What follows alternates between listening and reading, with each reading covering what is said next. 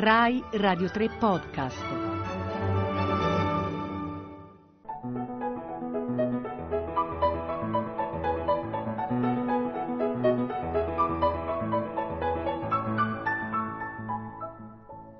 Le parole di Beethoven. Buonasera da Giovanni Bietti. Il nostro glossario beethoveniano si arricchisce questa sera di una nuova parola che è stile. Stile intendendo non esattamente lo stile musicale beethoveniano in sé. C'è questa diatriba, questa discussione se Beethoven sia un musicista classico, sia un musicista romantico, c'è chi ha coniato l'espressione ibrida di classico romantico.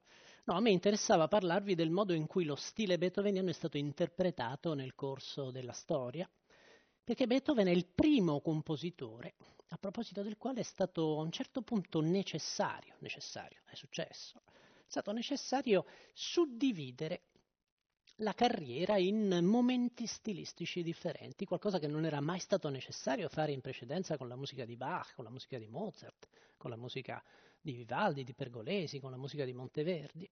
Nel caso di Beethoven invece uno studioso a metà Ottocento, intorno al 1852, pubblica un libro che si intitola Beethoven e i suoi tre stili. Si chiamava Wilhelm von Lenz.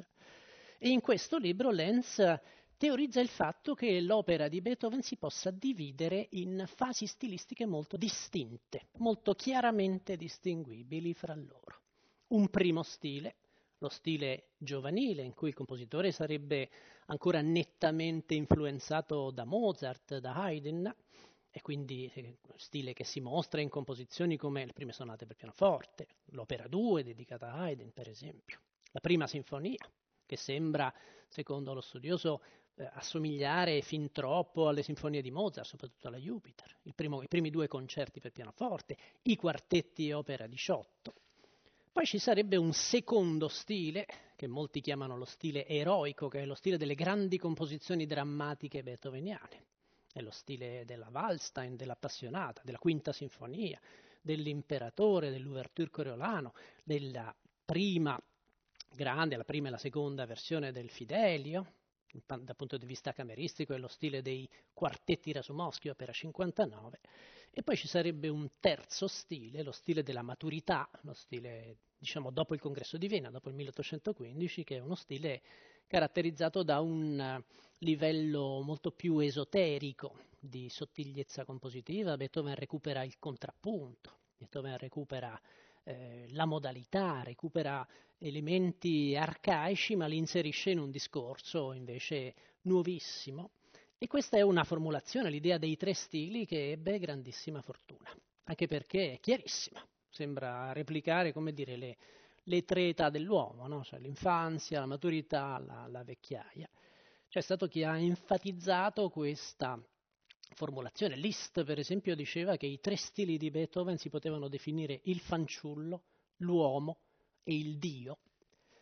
E quindi ancora oggi molto spesso per esempio in un programma di sala concertistico troviamo degli accenni ai tre stili beethoveniani.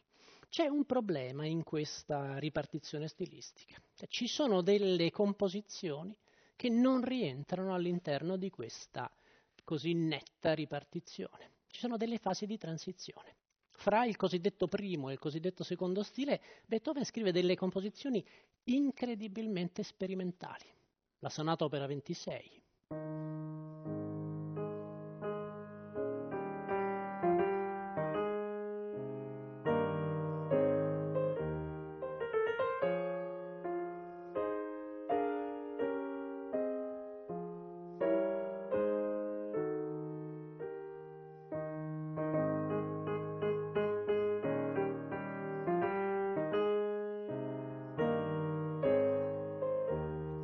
le due sonate immediatamente successive, opera 27, che Beethoven chiama addirittura sonate quasi una fantasia. Opera 27 numero 1, meravigliosa, la famosissima, celeberrima opera 27 numero 2, che comincia con eh, un brano, beh, non c'è neanche bisogno di dire come è soprannominato questo pezzo.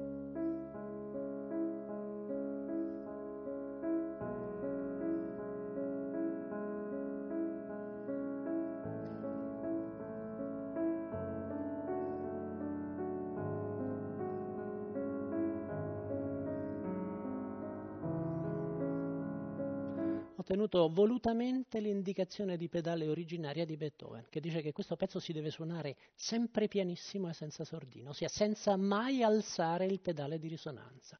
E qui beh, non è il Beethoven eroico, non è certo il Beethoven settecentesco, è un Beethoven che sembra addirittura inventare ante litteram, prima del tempo, il notturno romantico. Quindi ci sono delle fasi dell'attività beethoveniana che mettono in crisi la suddivisione in tre stili. Fra il secondo, quello eroico, e il terzo, quello eh, esoterico e speculativo, c'è un'altra fase di transizione, quella che va più o meno dal 1809 al congresso di Vienna. Beethoven scrive meno, le sue composizioni perdono il tono eroico dopo il concerto dell'imperatore, il quinto concerto, brani come il quartetto opera 74, brani come il trio arciduca, l'ultima sonata per violino, la sonata opera 90 per pianoforte. Questo non è un tema eroico e non è un tema del speculativo dell'ultimo stile.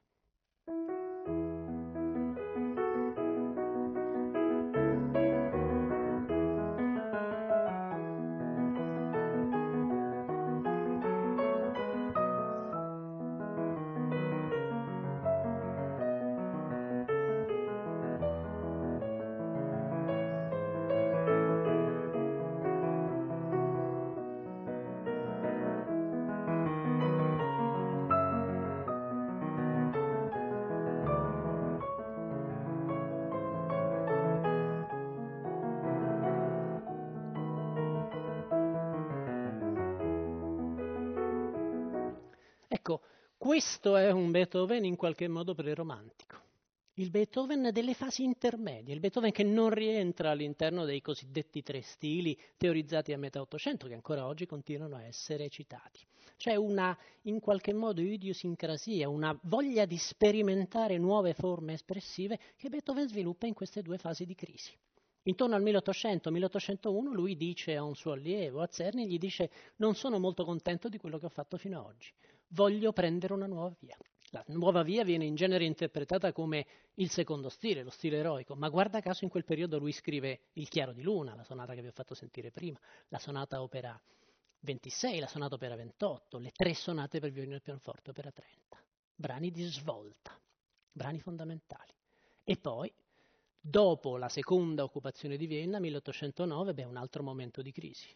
Beethoven aveva scritto L'Imperatore, aveva scritto la Quinta Sinfonia alla fine del 1808, nel 1809 lo stile cambia, diventa uno stile molto più intimo ed esce fuori questo meraviglioso rondò della sonata opera 90 che sembra già un tema di Schubert o un tema di Mendelssohn. Tutto questo prima della grande fase speculativa dell'opera tarda, opera tarda a cui dedichiamo un'altra voce di questo glossario beethoveniano.